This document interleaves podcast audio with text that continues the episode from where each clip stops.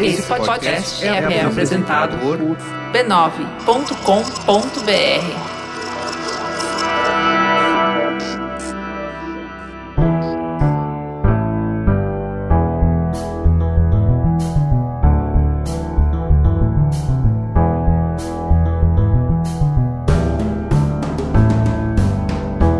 Mamileiros e mamiletes, bem-vindos ao Mamilos, o nosso espaço de diálogo de peito aberto. Eu sou a Cris Bartz. Eu sou a Juva Lauer e a gente começa o programa com um pedido especial. Segue a gente, o arroba mamilospod no Instagram, no TikTok e no YouTube. É assim que você dá aquela forcinha para os trechos de áudio irem para vídeos e cards, fazendo o Mamilos chegar a mais gente. Sabe o que você pode fazer também que é bem legal? Ir lá no Spotify e escrever um comentário sobre o programa. A gente tá lendo tudo, tá? Vocês querem que a gente leia os melhores comentários aqui? A gente começa a ler. Conta Avisa. lá pra gente. Conte.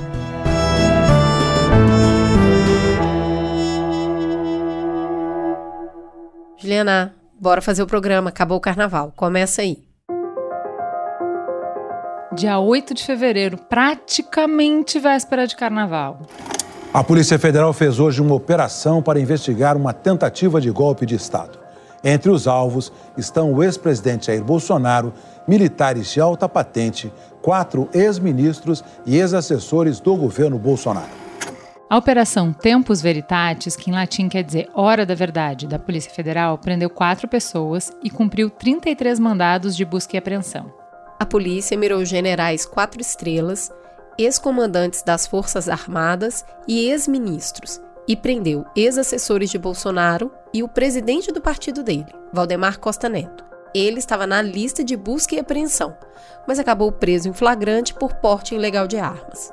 O ex-presidente Jair Bolsonaro teve o passaporte apreendido e está proibido de falar com os investigados. De acordo com a Polícia Federal, os investigados se uniram para disseminar notícias falsas sobre o sistema eleitoral brasileiro com o objetivo de criar condições para invalidar a vitória de Lula na disputa de 2022. De acordo com as investigações, as condutas do grupo podem ser enquadradas em crimes como organização criminosa, abolição violenta do Estado Democrático de Direito e golpe de Estado.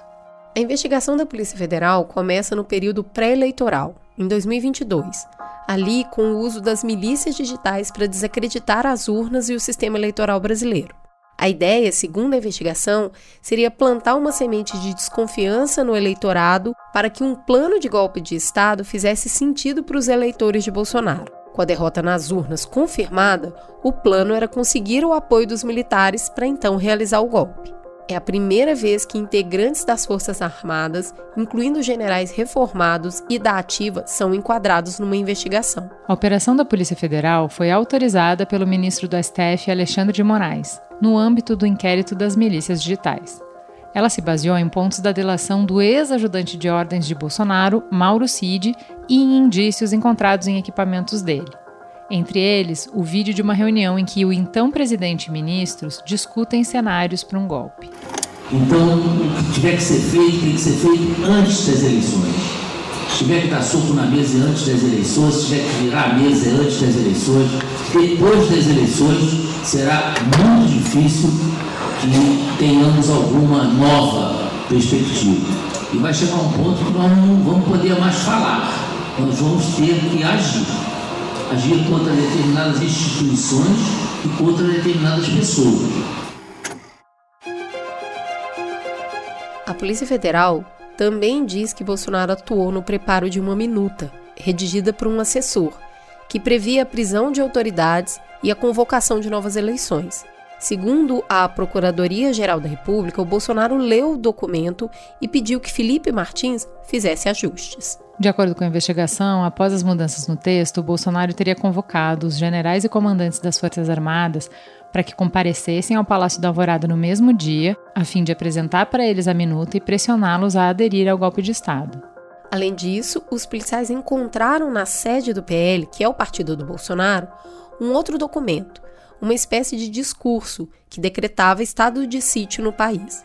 O texto não está assinado e anunciava uma operação de garantia da lei e da ordem. No programa de hoje, a gente vai entender um pouco melhor das descobertas dessa operação e dos impactos dela para a política brasileira.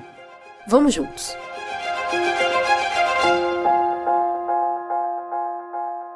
Para destrinchar esse angu cheio de caroço, eu trouxe só os pesos pesados do jornalismo. Para começar, a diva Malu Gaspar estreando no Mamilos. Finalmente esse dia aconteceu. Seja muito bem-vinda. Quem é você na fila do pão? Eita, antes tarde do que mais tarde, né? Tamo aí. que bom, gente. Estou muito feliz.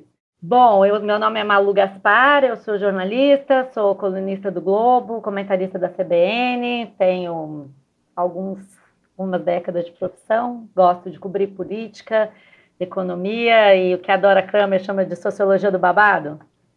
É tipo ah. aí, esse lugar aí onde as coisas acontecem que ninguém está vendo, é onde eu gosto de me enfiar. Sensacional. E para estar tá nesse nível de análise, a gente só poderia trazer Pedro Dória finalmente no Mamilo. Seja muito bem-vindo. Quem é você na fila do pão? Ju, eu sou jornalista e, e, eu já tentei me descrever de muitas outras maneiras, mas eu sou jornalista algumas décadas também nesse mercado. Eu cubro tecnologia e política meio que desde o início da carreira. Eu faço 30 anos de carreira esse, esse ano que a gente acaba de entrar. E escrevi uns livros de história aí no meio. E, e de 2016 para cá, alguma coisa aconteceu que tecnologia e política virou meio que o mesmo assunto, né? Uma conversão. Então. Eu passei a ser um jornalista de uma pauta só. Pedro, queria começar com você, porque no ponto de partida você disse que antes a gente ainda tinha uma dúvida se houve mesmo uma tentativa de golpe e agora não tem mais essa opção de leitura. Não é mais uma questão de interpretação. Por que, que você afirma isso? E como você acredita que se organizou essa tentativa? Eu acho, Cris, que havia muitos elementos que a gente viu que nos permitia compreender, depreender a partir deles que que tinha havido o, o, planejamento de um golpe de Estado. O elemento mais evidente que nos permitia compreender que havia alguém havia pensado num golpe de Estado é o decreto golpista que foi encontrado na casa do ex-ministro da Justiça Anderson Torres. Ali, evidentemente, alguém parou para pensar como é que funciona você prender o presidente do Tribunal Superior Eleitoral para impedir que o resultado de uma eleição presidencial venha a termo, né? que o novo presidente da República tome posse. É ali era claro. Aí você começa a somar, né? Aquela confusão toda do 8 de janeiro. Entende? Como assim a polícia militar sumiu e permitiu que um bando de gente chegasse na sede dos, dos palácios dos três poderes? E aí, de repente, quando tem um novo chefe na Polícia Militar, de repente aparece todo mundo de volta, né? Quer dizer, obviamente, ali parecia que tinha havido uma ordem. Você tinha todos aqueles acampamentos na frente dos quartéis, o quanto que aquilo era espontâneo, organizado de uma maneira meio bagunçada por gente com muita vontade de militar nas redes sociais, o quanto que alguém tinha pensado naquilo. Então, muitos elementos ali nos permitiam pressupor que havia indícios de alguém por trás pensando, algum um grupo de pessoas pensando. No momento que nos é revelado o quanto que houve de planejamento por conta dessa investigação da Polícia Federal, que começa com, com a delação premiada do Tenente Coronel Mauro Cid, aí a gente vê que nada tinha sido coincidência. Não tinham sido pessoas individualmente pensando, não tinha sido gente se arvorando a, a fazer saudação romana na frente de quartel. Não, não, não, não era nada disso. Cinco, seis grupos, núcleos foram organizados para planejar um núcleo jurídico, núcleo é, de desinformação, núcleo militar, enfim, nós depois podemos. Inteligência paralela, operacional, marketing de nicho. Ou seja, o que a gente tem aqui é um grupo grande o suficiente de pessoas parou para se organizar para derrubar o regime que começa com a Constituição de 1988. E isso eu acho que é uma surpresa para um número grande de pessoas. Parte desse troço era feito por quatro generais, quatro estrelas, né, generais de exército. É, um deles um ex-comandante do exército, um deles um general da ativa e o comandante da marinha. Então a gente está falando de um golpe militar clássico como, como os muitos tantos que a gente teve na história da República desde 1889. A gente já viu esse filme, mas tem uns atores novos aí. Quem são esses kids pretos e o que, que envolvimento eles têm nessa tentativa de golpe? Cris, eu diria que são personagens novos em termos, sabe? Quando eu falo que a gente tem uma história de golpes militares, eu acho que a gente deve entrar adiante nesse, nesse tema, porque ele é fundamental. Cara, os atores mudam, as fardas são as mesmas. Os Kids Pretos são, em essência, a elite do Exército Brasileiro. A turma que tem o treinamento de, de ações especiais. Agora, veja, os tenentes em 1922, que fizeram a revolta do Forte de Copacabana, eram os oficiais jovens mais bem treinados do Exército Brasileiro. Entende? É, Eduardo Gomes, Sequeira Campos, é, Luiz Carlos Prestes. Essa turma era muito bem preparada. Quer dizer, muda. Não tinha, não era apelidado de Kid Preto, era, eram os tenentes, mas é a mesma coisa.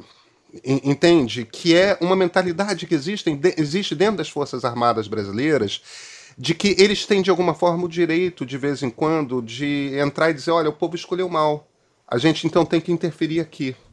Boa, Malu, é, você escreveu bastante sobre isso. É a primeira vez que a gente tem militar de alta patente investigado. É, eu queria que você falasse um pouco do papel da cúpula das Forças Armadas nessa tentativa de golpe e como é que eles reagiram a essa, essa operação da PF, se eles vão cooperar, não vão cooperar, como é que bateu lá. Então vou começar pelo fim, porque era até uma conversa que eu estava tendo hoje mesmo com uma pessoa da cúpula das Forças Armadas que estava se descrevendo muito surpreso com, com tudo que foi revelado pela operação. Não porque fosse novidade que estava tentando fazer um golpe, nada disso. Mas eu acho que para esse pessoal havia ainda uma certa dúvida sobre até onde ia a organização, né? até, que, até qual escala de poder, qual nível hierárquico essa organização funcionava. E aí eu estou falando da organização de um golpe e também dessa, dessa comando de um ecossistema de desinformação que alimentava o clima político para o golpe. Né? Então, se é fato que a gente já sabia é, que a delação do Mauro Cid avançava para descrever, por exemplo, uma reunião em que o Bolsonaro chamou os comandantes das forças para consultar sobre a possibilidade dessa minuta, de um decreto abolindo aí a, o Estado democrático para Estado de exceção, é, não se sabia muito bem até onde, qual era a extensão desse ecossistema de desinformação e nem o quanto isso era relevante para eles no planejamento do golpe. Porque quando você começa a ler os diálogos e descobre que o Braga Neto, que já foi como já foi ministro da Defesa, que era um general quatro estrelas até começar o governo Bolsonaro, um general respeitado, estava lá trocando mensagem com um sujeito, um capitão do exército, que foi expulso por ser considerado indigno da força, é, que os oficiais com quem eu converso, todos eles da reserva, da ativa, descrevem como um bandido de farda. Então, se você tem o, Braga Neto, que supostamente era um sujeito é, de direita, radical, não sei o quê, mas é, dentro do exército visto como alguém respeitável, dizendo no, no zap, é, chamando o Freire Gomes de cagão, dizendo que é o Batista senta o pau no comandante da aeronáutica, vamos infernizar a vida dele. Falando do Tomás Paiva, que foi visitar um general para dizer: olha, você tem que parar de falar sobre intervenção, vocês estão fazendo o errado, vocês vão se dançar lá na frente o Braga Neto dizendo que ele é sem caráter, PT desde pequenininho e pode viralizar. E aí, logo em seguida, você vê que todas essas falas são reproduzidas nas redes bolsonaristas e distribuídas ad eterno, repetidamente, criando esse clima. E mais do que isso, é, boa parte da lógica do golpe estava nas redes. Eu acabei de publicar uma reportagem contando de um general, mais um, chamado Mário Fernandes, que vinha a ser, na época, é, ali em julho de 2022, ao longo de 2022, várias vezes ele assumiu o cargo de ministro da Secretaria-Geral é, do Palácio do Planalto, um kid preto, nesse pessoa preparada nas forças especiais e tudo, dizendo que tinha que o Bolsonaro tinha. Na reunião ele dizia, o Bolsonaro tem que marcar uma data para o golpe, porque senão nós vamos passar do limite, nós precisamos estabelecer um prazo para isso cita 64 e tudo mais, e depois faz uma carta aberta que circulou amplamente em dezembro de 2022, quando já eles já estavam no limite do desespero, tentando fazer qualquer coisa para um golpe acontecer, é, exortando o comandante do Exército, Freire Gomes, a agir. É agora ou nunca mais. O senhor tem que agir, o senhor tem que tomar as regras da situação. Sob Lula, ninguém, nunca mais seremos ouvidos. É muito claro o que ele diz ali. É, então, eu acho que é para os próprios, próprios comandantes hoje, integrantes do alto comando, esse sentido de, de que eles chamam de deslealdade, de traição entre é, iguais, é, pegou fundo. E eu acho que isso deve estar tá provocando alguns bugs nas matrizes da cabeça dos generais, porque ao longo desses quatro anos de governo Bolsonaro, a gente viu muita gente ser leniente com Exato. todas as iniciativas golpistas autoritárias que o Bolsonaro veio tomando desde o início do seu governo. Eu citei até hoje na coluna do Globo algumas coisas que eu acho que eram sintomáticas e que o Exército se fechou, um pouco por característica própria do, de uma força que não é dada a relações públicas e tal, mas muito por essa leniência com Bolsonaro é, por exemplo, quando o, o Pazuello subiu no palco, uhum. um, no palanque de um comício, é, num flagrante atentado ao Estatuto Militar que proíbe generais da ativa de participarem da política. Eles botaram o processo sob sigilo de 100 anos, eles não puniram o Pazuello, mandando um recado claro para a tropa de que, ó, está liberado. Tá liberado fazer política. Uhum. E a gente sabe hoje é, ouvi, ouvi de muitas pessoas já que houve muita pressão, na época foi falado isso, do Bolsonaro é, contra, é, para que não fosse feita uma punição. Quer dizer, há limites para a honra do militar. O Malu, mas, mas já que você está falando de traição, já que você está falando de cagão e tudo, dá para dizer que o golpe não se consumou também porque teve um legalismo de alguns comandantes militares para conter esse ímpeto golpista? Em parte, sim. Eu acho que está pouco esclarecido o que aconteceu, porque se tem um mistério que ainda persiste a partir desses documentos que a gente leu é, da Polícia Federal nos últimos dias, o que veio à tona é exatamente o que foi conversado no Palácio do Planalto entre Bolsonaro e os comandantes militares. O que foi dito para Freire Gomes para que ele depois fosse considerado cagão, negou porta ao golpe, é, arregou, fugiu e tudo mais. O que, que foi falado? Qual foi o acordo? É, parte dos diálogos sugere que ficou acordado entre o Freire Gomes e o Bolsonaro que o Bolsonaro não iria adiante. Alguns diálogos ali do Mauro Cid, ele fala assim: ah, general, então, as coisas estão indo aqui mais ou menos daquele jeito que o senhor sabe, é, o presidente está é, tá desistindo de uma coisa mais radical. O que, que sugere? Que foi uma conversa mais amena do que a gente gostaria que tivesse sido. Que, te, que foi uma conversa meio, é, olha, não, fica, fica calmo, não vai ser assim. A gente não sabe. A verdade é que a gente não sabe. E por isso a Polícia Federal não afastou a hipótese de omissão. E aí é, a gente tem que pensar em duas coisas. Ou foi uma conversa muito é, forte, o general Freire Gomes, o comandante de aeronáutica também, que apanha pra caramba nas redes sociais, se opuseram fortemente, falaram daqui você não passa. E aí o cagão vira o Bolsonaro, que fala não tem coragem de afrontar, ou não, ou foi uma coisa que foi indo, foi indo, os caras por incompetência, por, por alguns outros medos, por falta de dinheiro, a gente não sabe exatamente qual a razão. É, mas por que, que você falou que é, é, essa apuração do golpismo precisa ir fundo nesses segredos militares? Por que interessa a gente saber esses detalhes? Porque eu acho que é preciso determinar melhor as responsabilidades. Né? Qual é a pergunta que se faz hoje no Brasil que todo mundo quer? O que é que o povo quer saber? Se o Bolsonaro vai ser preso ou não vai? É o que todo mundo se pergunta. E essa não é uma resposta fácil, por razões políticas, mas também porque ainda é preciso determinar as responsabilidades. É claro que ele era o chefe da cadeia de comando e fica muito evidente ali que ele bota todo mundo para trabalhar para fazer o golpe. É claro isso. Mas o que me parece é que a Polícia Federal está procurando uma coisa, um carimbo, uma ação concreta com prova para o Bolsonaro, para dizer que o Bolsonaro pode ser via ser indiciado por um golpe de Estado. Minha opinião pessoal é que ele vai ser indiciado, há elementos para isso. Mas, por exemplo, ninguém pediu prisão preventiva ainda, ninguém. Há, há, coisas que a Polícia Federal não faz contra o Bolsonaro. Por quê? Porque eles querem saber exatamente até onde foi, onde ele botou o dedo nesse assunto. E eu acho que, assim, mais do que isso, é importante a gente entender o papel dessas pessoas, porque nós viemos de quatro anos muito tumultuados, é, de muitas iniciativas dúbias do Exército em relação a Bolsonaro, É, em inglês tem uma palavra que chama enabler. Uhum. Você tem aquele cara que não, não, não age para o golpe acontecer, mas deixa alguém fazer. Uhum. E eu acho que nesse ponto de vista, é, seja o que for que a gente descubra sobre Freire Gomes, é, sobre Batista Júnior, esses personagens que estavam no final do governo Bolsonaro, a verdade é que o Exército foi um enabler. Desde o momento em que não puniu o Bolsonaro lá atrás, quando ele planejou um atentado à bomba numa doutora no Rio de Janeiro, mas sem, não precisa ir tão longe. Né? Quando você vê a pandemia, quando você vê o discurso do Bolsonaro é, de fraude nas urnas, é, toda a ação dele sempre foi uma ação golpista.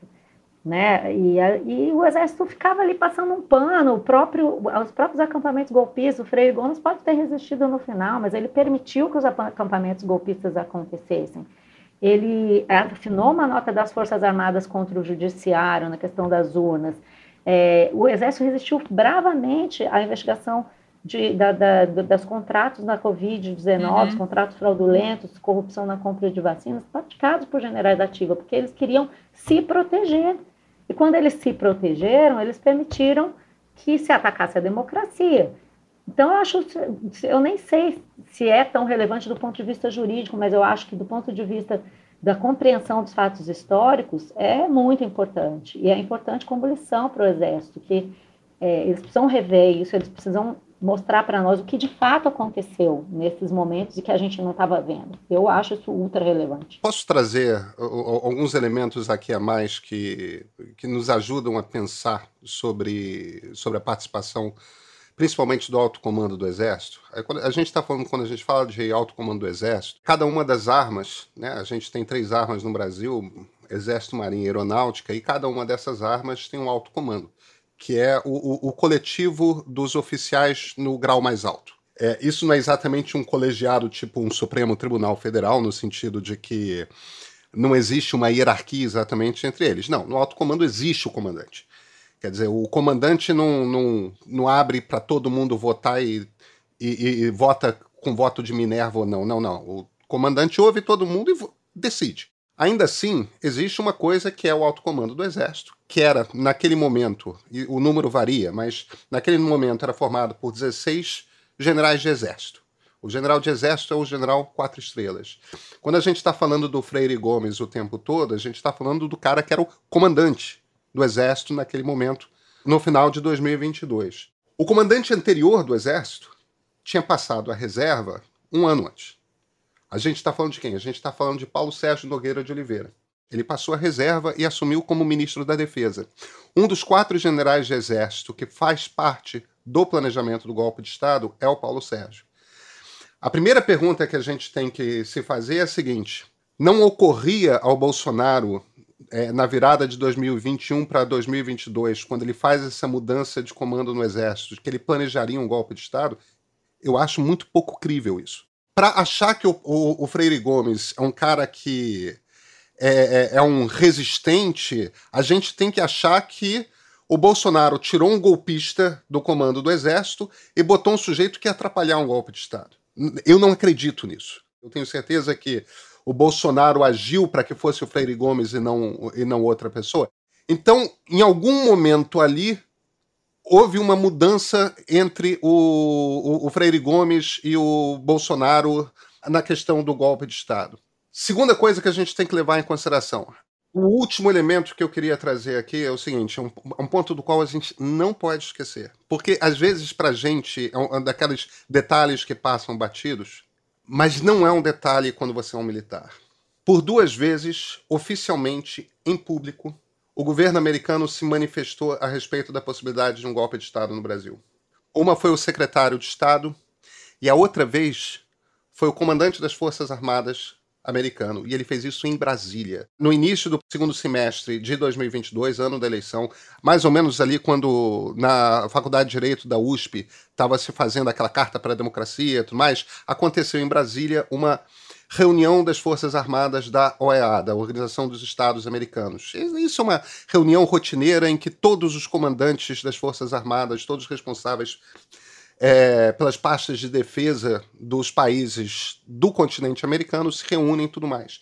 E ali, a mais alta autoridade militar americana falou que os Estados Unidos não dariam nenhum tipo de apoio a uma ruptura democrática no Brasil. Por que que um ministro de Estado americano militar, o responsável pelas Forças Armadas Americanas, decide numa reunião oficial da OEA em Brasília olhar para tudo quanto é militar ali, mas especificamente para os militares brasileiros e falar: nós não vamos apoiar nenhum tipo de golpe de Estado no Brasil. Primeiro, eles não fazem isso se eles acham que. Isso é muito forte, porque isso é uma ofensa a qualquer democracia. Né? Ou seja, o governo americano tinha, evidentemente, algum tipo de informação que conversas estavam acontecendo, que planejamentos estavam acontecendo. Como a gente está falando de um país com melhores, um dos melhores sistemas de inteligência é, do, do mundo, é óbvio que eles tinham. Não vamos esquecer que um dos pontos fundamentais, ali era o contexto da Guerra Fria, mais do golpe de 1964, foi o fato de que tinha um porta-aviões americano algumas léguas marítimas da costa brasileira dando apoio, dando apoio público, dizendo para os militares brasileiros, olha, nós estamos apoiando um golpe de Estado aqui. Agora foi o contrário. É óbvio que esse troço bate para os militares brasileiros do tipo aquela frase do Colin Powell quando eles foram invadir o Iraque. O Colin Powell na época era o secretário de defesa americano. If you break it, you own it. Se você quebrar o troço, você é o dono do troço que você quebrou. Se você dá um golpe de Estado, você é responsável pelo governo daquele país no dia número dois. E você, no dia número dois, você sabe que você não vai ter o apoio de nenhuma das nações vizinhas, e você não vai ter o apoio do seu principal parceiro comercial. Pelo contrário, naquele momento os Estados Unidos não vão estar começando a fazer discurso, houve um golpe de Estado no Brasil, etc, etc. Quer dizer, os generais receberam, quatro estrelas receberam esse recado muito claro.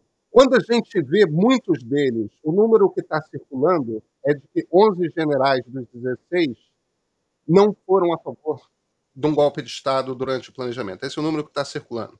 Uhum. Eu imagino que tenha tido uma sondagem, e o que eles falam é que, assim, em público, é, o Bolsonaro fazia um, um gesto né, falava de fraude nas eleições, ou ia na, na, na, porta do exército, subia, andava de helicóptero em cima da manifestação, defendia intervenção militar. Aí vinham os legalistas, esse grupo de legalistas falava, não, não pode, não sei o quê. Aí os outros ficavam passando pano, aí o Bolsonaro ia lá, sentava com eles, falava, não, quatro linhas, não sei o quê. Todo um mise-en-scène. Porque as coisas, elas não são assim, né, gente? Vamos fazer uma assembleia para saber se vai ter um golpe. É tudo uma tudo bastidor, um briga com o outro, o outro briga com. Aí vem o cara do secretário de Estado, procura um interlocutor. As coisas são complexas, ainda mais nessa circunstância, né? Tem que ver que Trump, o Trump estava até, era presidente até um determinado momento.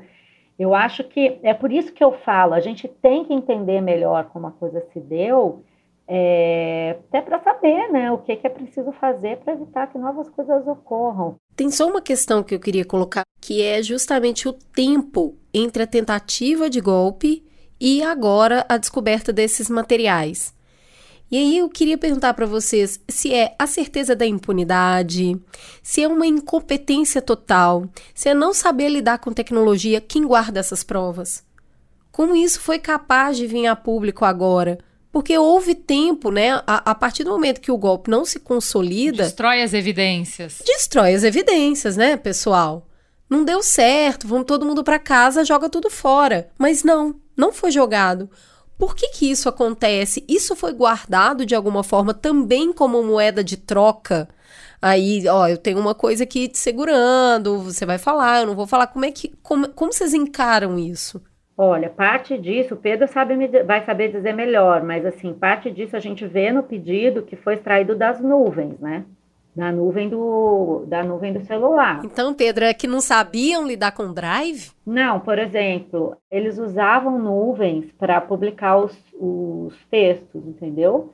E aí os caras entravam nos links das nuvens é, previstos nos arquivos encontrados no celular. Tem muita coisa que foi encontrada, por exemplo, no caso do Mauro Cid, tem prints que foram encontrados na nuvem de fotos, que não tinha mais a mensagem, mas tinha o print. Então, alguns áudios não foram ouvidos porque não tinha mais o áudio, mas tinha uma nuvem com uma mensagem printada que eles usaram como prova. Então, acho que tem uma variedade de, de formas de obter. Agora, com certeza, muita coisa ficou né, no celular. Agora, é, sabe, tem às vezes até a lixeira da nuvem, entende? Do Google Photos, do, do iCloud Photos, entende? é, dependendo de como você configura, pode só pagar em seis meses. Cris, deixa eu te falar uma coisa. Eu que sou meio paranoico com essa coisa, principalmente coisa que vem de fonte e tudo mais, eu às vezes entre Google Drive, Google Photos e tudo mais, eu vejo rastros que eu fui deixando. Entendeu? Você faz o upload de uma coisa para fazer para um new transfer da vida e esquece a coisa não, lá. Então... Eu esqueço várias, Pedro. Eu sou a pessoa que deixa rastro de tudo. Eu só não estava tentando planejar um golpe, porque aí talvez eu tivesse um pouco mais de cuidado. Sim, mas o problema é que você tem um monte de gente fazendo isso e metade das pessoas que faziam isso são pessoas com mais de 70 anos de idade. Tio do Zap. Tá Beleza, então salvos pelo etarismo. Acho ótimo, muito bem. Tá. Agora, tem coisas que são realmente inexplicáveis, Cris. Por exemplo, a bendita reunião lá do, de julho. Incrível. Entendeu? Que eles, eles, ele mandou gravar. Os caras perguntam: estamos sendo gravados? Aí eles falam: não. Quer dizer, eles mentiam para eles mesmos, gravando uma coisa que todo mundo estava com medo de ser gravado, porque sabia da, da, da gravidade do que estava sendo dito. Quer dizer, aí só os trapalhões mesmo, trapalhões. Não, é aquele, aquele sketch que o é que o Prata escreveu. Isso. Sala de roteirista, não é isso? É, é isso, é esse sketch. Não tem, não tem condição. Não, é, tá muito ruim essa cena, né? É, é tá Gente, faria. não é verossímil, não é verossímil. Para com isso. Perdeu o personagem, não, é isso. É isso. E, e, na, e, no computador do Mauro Cid, no computador. Alguém falou que o Bolsonaro estava sonhando com o Democracia em Trânsito. Entende? então estava juntando material para contar grande história Ai, de como Deus, ele salvou o Brasil. E ele falou assim, pedi para gravar só a minha fala. Ai, Deus. Não, assim, pior que você tá rindo, mas eu não duvido que era material para um Mas documentário. Deus do céu, gente. Do Brasil Paralelo.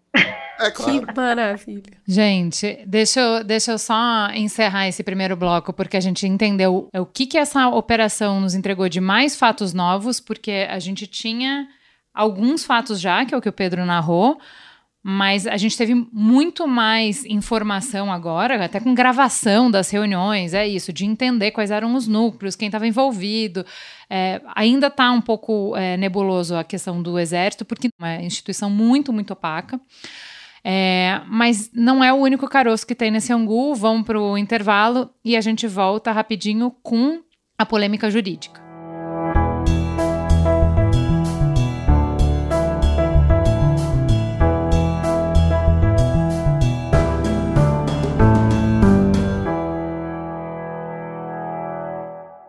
Um ponto mais muito controverso dessa operação é a legalidade das prisões. E aí, Malu, tem um ponto que a gente já estava conversando no fim do primeiro bloco, é, da ambiguidade das coisas que eles falam, né? De que fala uma coisa, faz outra coisa, é, é, indica para um lado, indica para o outro. É, e eu acho que isso é um fator muito enlouquecedor para a gente, né? Porque foi uma chuva de evidências, evidências muito contundentes, evidências que a gente nunca imaginou que poderia ter, né? Gravação de uma reunião golpista, né? O documento da ata do golpe, a gente não achou que ia chegar nisso, né? Hum, apesar disso, apesar de todos esses fatos, a verdade é que sempre dá para construir narrativas diferentes, né? E especialmente quando a gente tem essa comunicação marcada por ambiguidade, por duplo sentido, por subentendido.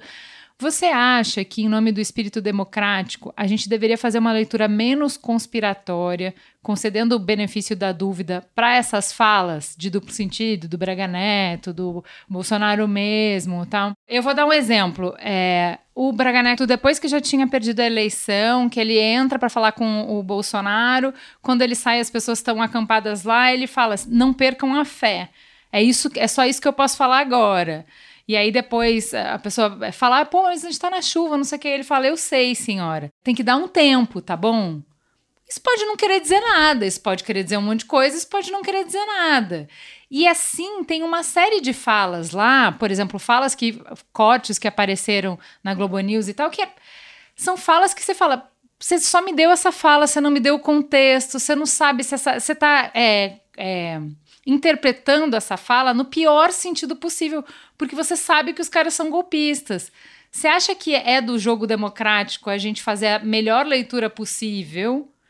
É... A gente tem que fazer uma leitura realista agora, que, que eles podem pegar o discurso, ali, pedaço daquele discurso para dizer que não era golpismo?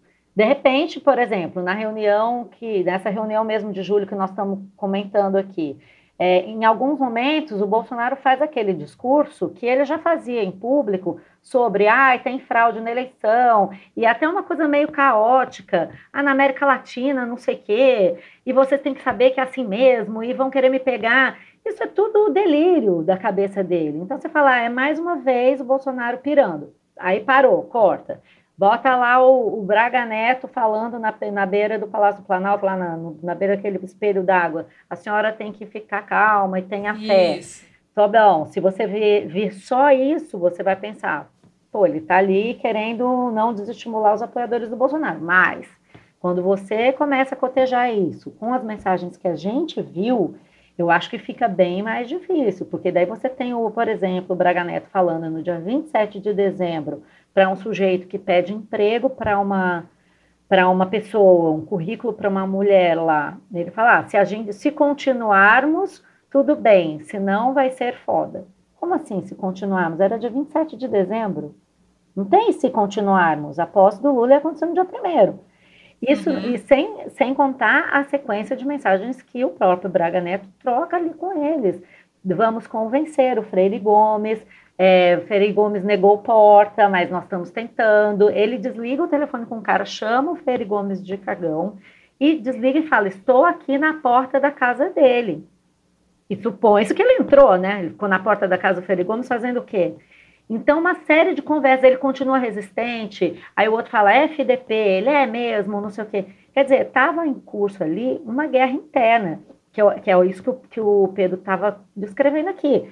De certo, os generais estavam se matando. Agora, o que cada um, você tem, você tem uma oposição entre os que não queriam o golpe, que achavam que ia ser um, um tremendo de um, de um um desastre, e os que achavam que ia ser a salvação da pátria. Os que achavam que ia ser a salvação da pátria não contavam tudo para os caras que eram estavam do outro lado. Você tinha uma guerra ali, né? Eu não sei até, por isso que é importante o Freire Gomes dizer. Agora, certamente, Ju, para voltar na sua pergunta, é, você sempre vai ter a possibilidade de uma narrativa. Não, a gente só estava preocupado com a legalidade das eleições, porque o voto impresso e bababá.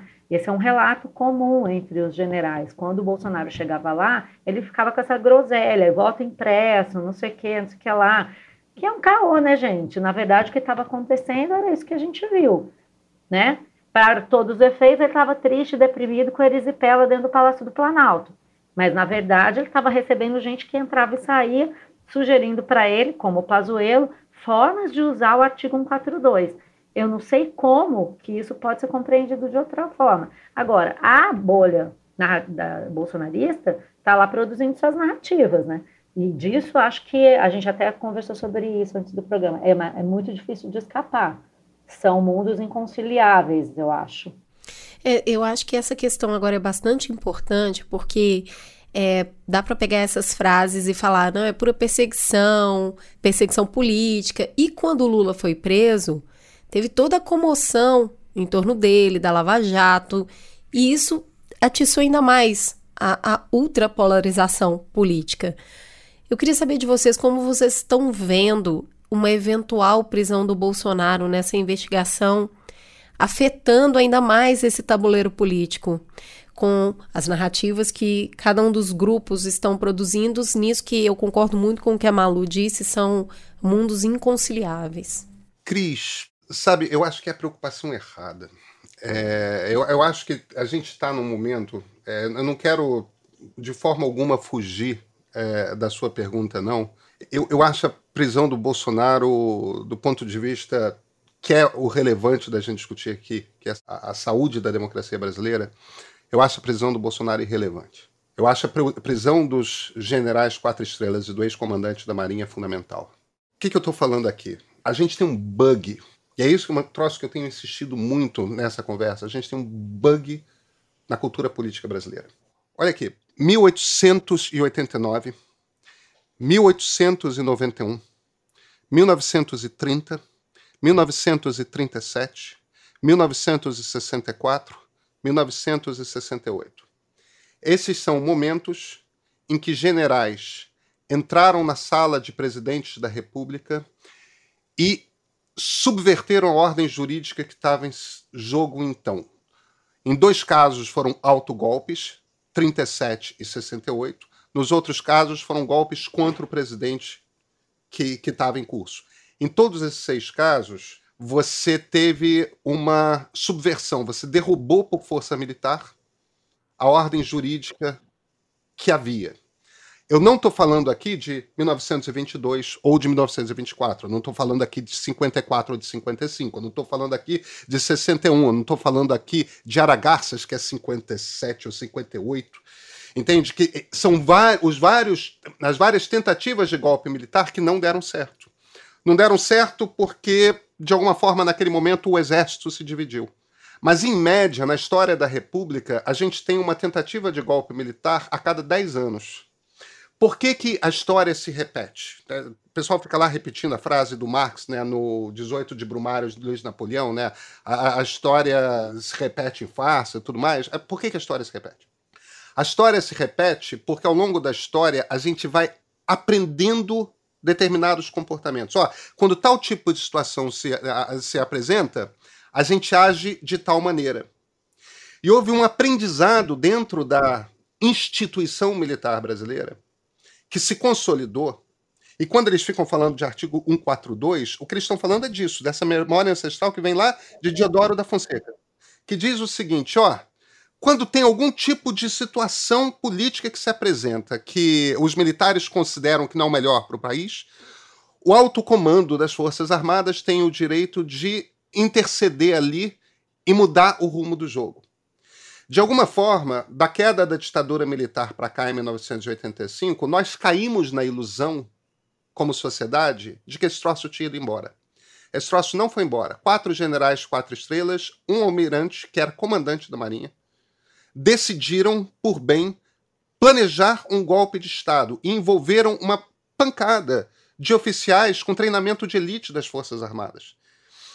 Então, gente, nós temos um problema aqui. A única solução para esse problema é a gente fazer o que nunca foi feito na história do Brasil: punir e punir com rigor militar golpista, principalmente general Quatro Estrelas. Então, a gente tem um caso que se apresenta, a gente tem provas que a gente se apresenta e a gente tem a lei que a gente tem. Agora, vai caber aos ministros do STF, e pelo amor de Deus, eu não estou tentando sugerir que não deva haver um debate jurídico, eu não estou dizendo que lei não pode ser interpretada, não estou dizendo que o, o réu não deve ser considerado inocente até que se prove o contrário. A única coisa que eu estou dizendo é o seguinte: temos uma dívida histórica em relação ao futuro. Este é um padrão na história brasileira que se repete.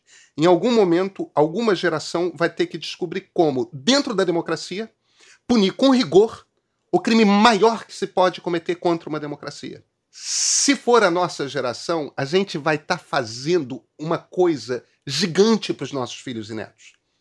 Entendeu? Que é mandar para o futuro a mensagem que nenhuma geração passada mandou. Que é o seguinte: quem tenta atentar contra a democracia vai ser punido com muito rigor. Sabe, é, é, no fim das contas, o discurso do Ulisses Guimarães no momento que ele promulga a Constituição de 1988. A gente precisa olhar para os traidores da pátria, que são os traidores da Constituição, e em algum momento dar cabo dessa cultura. Continuar fingindo que a gente não tem essa cultura e que este é o grande problema que nós temos. Bolsonaro é acidente histórico, os generais não são, eles estão repetindo um padrão a gente precisa interromper esse padrão. Mas não é só os generais, né? Porque um ponto que me causa assombro nessa história, e para os meus amigos, é o pouco que choca as pessoas essa denúncia de tentativa de, de golpe. É como se fosse uma ofensa menor, sabe? Ah, o golpe tá aí, cai quem quer, sabe? É como se fosse do jogo tentar, pelo menos. Não, eles tentaram, mas eles não conseguiram. Sabe? Então, assim, pessoas que se chocam eh, com as questões das mortes de Covid, com corrupção, com várias outras coisas, não parece. É, o Pedro fala com uma gravidade de atentar contra a democracia, uma coisa tão. um pecado tão original, tão capital, mas eu tenho a sensação, não sei se vocês têm, de que essa não é opinião pública, de que isso não tem essa. É, é, esse, não causa esse horror, esse, esse asco, esse Não, não é possível. Os caras atentaram contra o jogo em si, é o pior que dá para fazer. Vocês acham que a gente, enquanto eleitores, enquanto cidadãos, a gente tem essa postura do Pedro? Acho que existe um certo um, um, um grupo político, um, um, setor bem amplo da política que acha que é melhor não mexer com isso. É, isso que o Pedro está falando é o mundo ideal, entendeu? Eu acho realmente, se você tentou fazer um, golpe de Estado, precisa ser punido ontem. Né? A Argentina provou que consegue punir seus militares, o Brasil não consegue punir. A questão da comissão de anistia foi e voltou e foi e voltou, e nesse governo Lula foi se tentou criar, recriar a comissão dos desaparecidos políticos. Não se recria. Existe neste governo uma postura é, de pacificação, como se diz, que começou, para mim, muito na coisa do medo, entendeu? O Lula assumiu, não sabia exatamente qual seria a consequência de, por exemplo, subverter a cadeia de antiguidade do Exército. Então, foi lá e nomeou o Arruda, que depois se revelou a gente viu que ele, o comportamento dele no 8 de janeiro. Ele foi avisado mil vezes, mesmo assim ele foi e fez por quê? Na época parecia que ele estava com medo. Hoje o discurso é mais assim, não, não vamos mexer com isso, vamos fazer a pacificação por dentro de forma discreta. Como que isso se coaduna com a necessidade de punir generais? eu acho complicado. Acho que existe uma leniência na população em geral, desse tipo que você fala, ah, não conseguiram. E muita gente fala assim, que golpe, mas que golpe. Uhum. O cara tava, o cara submeteu a eleição. Ele foi, ele foi votado, ele foi embora, ele não ficou. Uhum. É, se tinha uns malucos querendo fazer um golpe, não era culpa dele, essa coisa que a gente está vendo. Outra coisa é o que a gente está lendo. Mas mesmo assim, é, a gente está falando de punir generais, uma coisa que eu não compreendo, por mais que eu converse com, com gente no Exército. Por que o Exército vai esperar o final do processo judicial para expulsar essas pessoas? O que mais precisa acontecer para que, se você está traído, se você está desonrado. Mauro Cid é réu confesso. Exato. Não, e aí fica lá, não, coitado do menino, filho do Lorena, Cid, tão legal. Agora eles estão, puxa, não imaginei que esse cara pudesse fazer isso comigo, eu fui tão legal com ele, tentei ajudar ele quando ele ficou preso, não sei o quê, visita Mauro Cid, vai, não sei o que lá. Tudo isso é parte dessa cultura brasileira de acomodar. E eu, eu acho que, assim, é um traço cultural nosso. Se a gente conseguir realmente fazer isso, nós vamos fazer uma transformação cultural. Punir esses caras, a gente vai fazer uma transformação cultural, mas eu não vejo isso acontecendo. Eu vejo um Supremo muito disposto a impor punições, mas também vejo muito cauteloso. Não é o mesmo Supremo que condenou a 17 anos as pessoas que estavam lá na, nas quartéis, nas manifestações dos quartéis. Esses foram fáceis de condenar. Eu quero ver condenar o Braga Neto, o Teófilo e, e, e os outros de quatro estrelas. Na CPI mesmo, gente. CPI da Covid com maioria de governo Lula. Os caras foram chamados, mas não, ficou uma coisa assim, propôs um indiciamento, negociaram um depoimento, outros não. Foi uma saia justa tremenda, a olhos vistos. Então, eu acho que não existe, talvez, um clima mais geral no Brasil, da classe política, da classe dominante no sentido mais amplo, de realmente impor a essas pessoas essa punição necessária. Eu temo, temo que a gente não vá ver isso da forma como a gente gostaria. Por outro lado, existe um processo, esse processo vai ter que terminar. Como esse processo vai terminar? Entendeu? O que eu ouço muito na Polícia Federal, no Supremo, é que é, a forma melhor de ligar, lidar com isso, para evitar ataques mais radicais. O Exército morre de medo da bolha bolsonarista. A cúpula do Exército hoje morre de medo da, cúpula, da, da, da bolha bolsonarista, de como esses caras vão nos afetar. É um medo que eu nem entendo muito bem, assim, por que tanto medo? Então, eu acho que existe um consenso mais geral de vamos esperar o fim do processo e a, a, depois de transitado em julgado e condenado, então sim, vamos ver se Bolsonaro, o Braga Neto, o Heleno, essas pessoas todas serão presas. Agora, a gente conhece o Brasil, né, gente? Daqui a dois anos, sei lá se o Bolsonaro vai receber uma anistia, sei lá por quê, nós estamos falando do Brasil. Então, eu, tenho, eu colocaria muitos muitos grãos de sal aí nessa expectativa, embora eu acho, eu concordo em gênero, número, grau com Pedro. Isso é o que tem que acontecer. Se vai acontecer, não tem muita fé nisso daí, não. Não, e eu acho que até para acontecer, né? Eu e a Juliana discutimos bastante sobre a legalidade, tem que fazer, não tem que fazer. O, o Pedro traz, né, a, o paradoxo da tolerância aí, que é uma discussão que nós duas tivemos também. E aí eu falei com ela, cara, a gente, será que a gente não tá tendo a chance de fazer o meu, o nosso 1985 que a Argentina fez, de ir lá e é, fazer uma força-tarefa para mostrar para a sociedade que o que aconteceu foi efetivo, incorreto e precisa ser punido.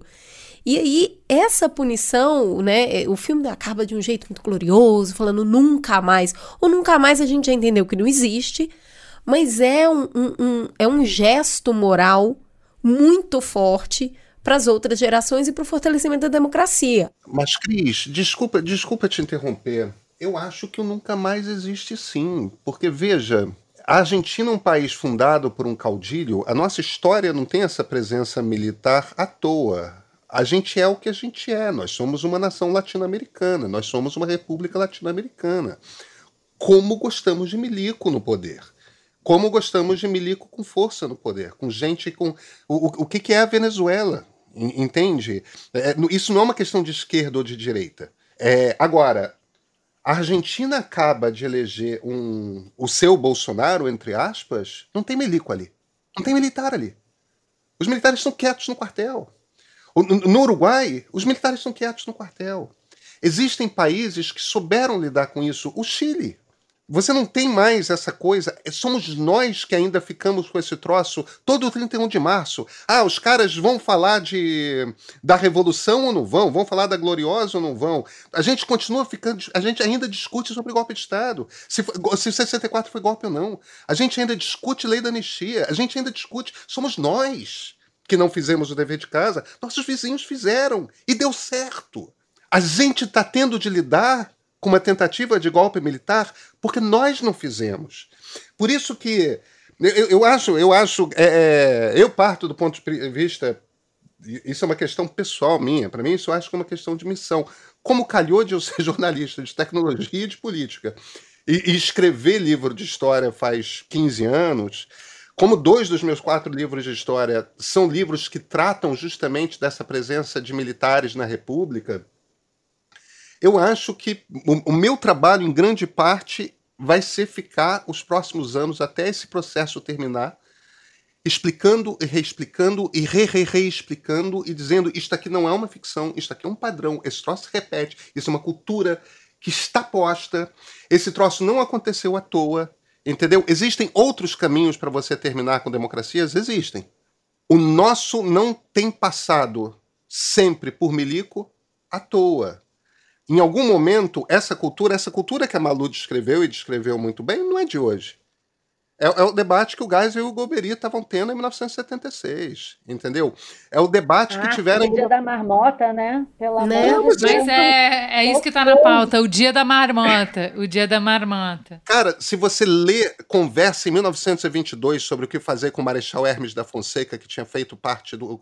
meio que comandado, só que sem comandar, Sabe essa coisa de militar que comanda, dá uma força, mas não comanda de fato, só quer ver as peças se mover? Mas isso era o Hermes da Fonseca em 1922. Maior debate, ficou dois meses preso e depois liberado. Entende? É... Esse troço se repete. Então, é, eu não queria fechar o programa sem a gente falar, porque assim, tá feito o caso, muito bem explicado em uma hora de quais são as evidências, qual é o problema, quem está envolvido e por que, que é urgente fazer uma investigação a fundo e punir. Agora, Malu, a gente está uh, numa, entre aspas, vamos lá, com uma causa justa, a gente pode jogar tudo fora com um processo poluído, que é, é o que a gente já viu muito na Lava Jato, que teoricamente é uma lição fresquíssima, que era para a gente estar tá legalista, mas assim, muito legalista, porque eu falo, a gente já sabe o que, que acontece se a gente atropelar os processos em nome de um bem comum maior, em nome de uma ética maior, né? Não dá. Não é assim, não, não, não vai ajudar.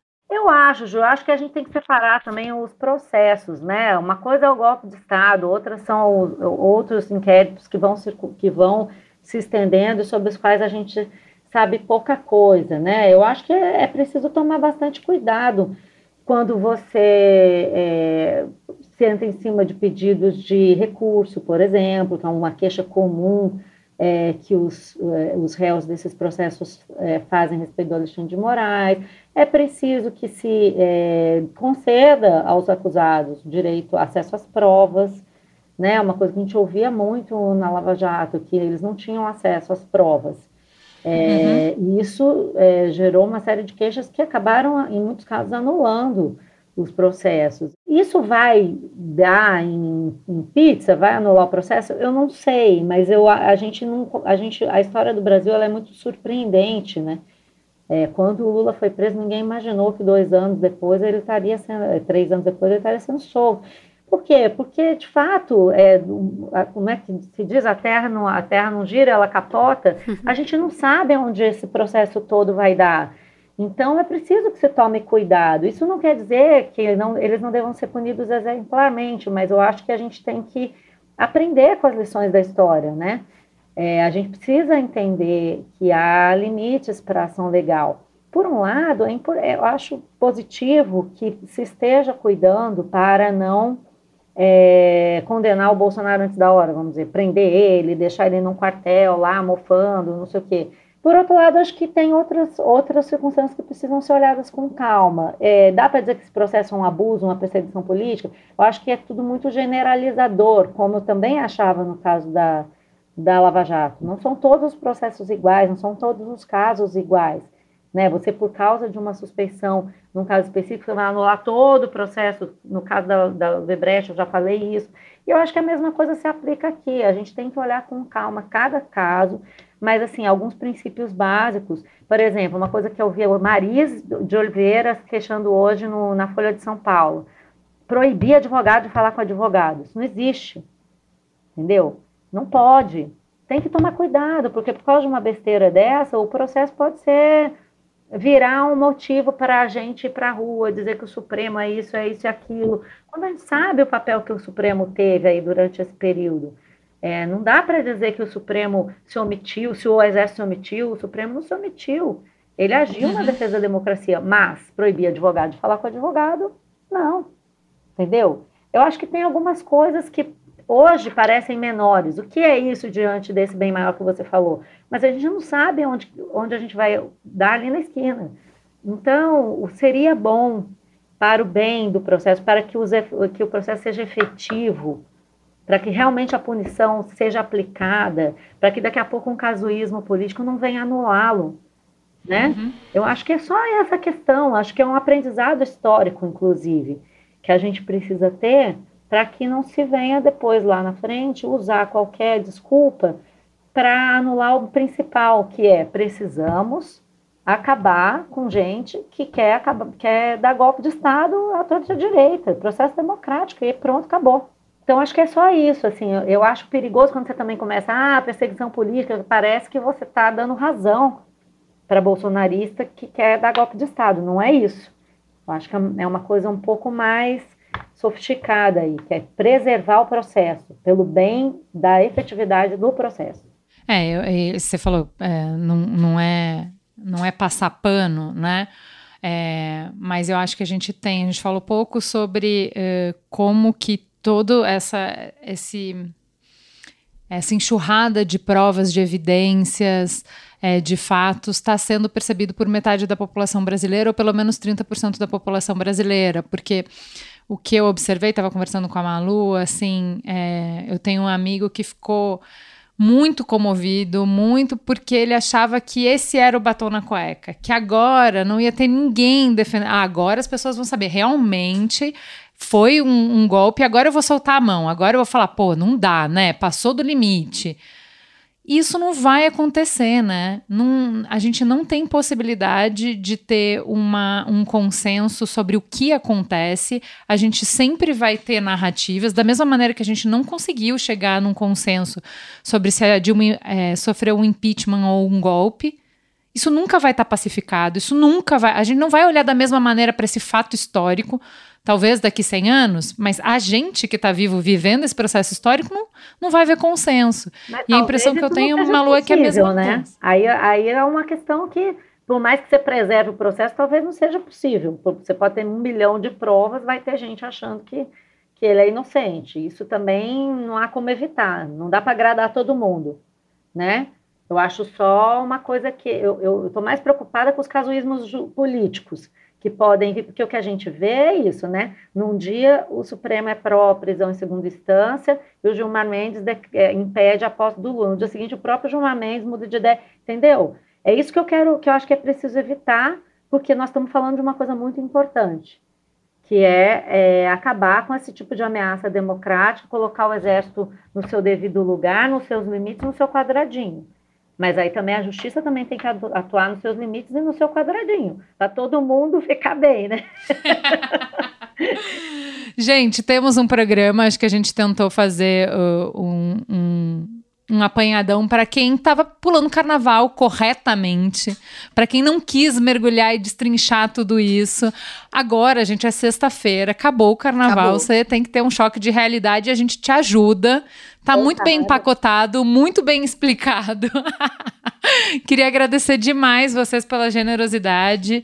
É, de mergulhar nesse tema tão insalubre, mas tão necessário. E Pedro, por favor, continue explicando e falando vamos mudar o padrão, porque eu acho que isso também é uma tarefa de toda a mídia, de todo o jornalismo, de falar, ó, oh, não é a primeira vez não, hein? Mas, Cris, eu acho que todos nós, olha, deixa eu te falar uma coisa. Um, um dos orgulhos que eu tenho, e, e, imagino que, não sei se a Malu já pensou sobre isso, mas eu penso sobre isso o, o tempo todo. Na nossa geração, a imprensa não foi golpista. Olha. Porque em 64 foi. já é alguma coisa. Vamos ficar Olha aí, já é alguma coisa. Vamos testar com essa não, ideia. Mas é sério, então.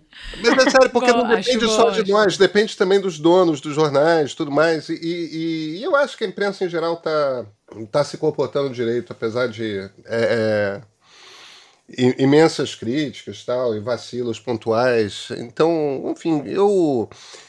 Eu não sou muito pessimista, não. Eu acho que a gente está, de fato, num, num momento, é, como o livro do, do Felipe diz, né, de polarização afetiva, a coisa está mais. Dez anos atrás não era assim. Tinha polarização, mas não era é, nesse nível de agressividade 12 anos atrás. E eu não acho que vai ficar assim para sempre. Eu acho que daqui a 10 uhum. anos não vai ser assim.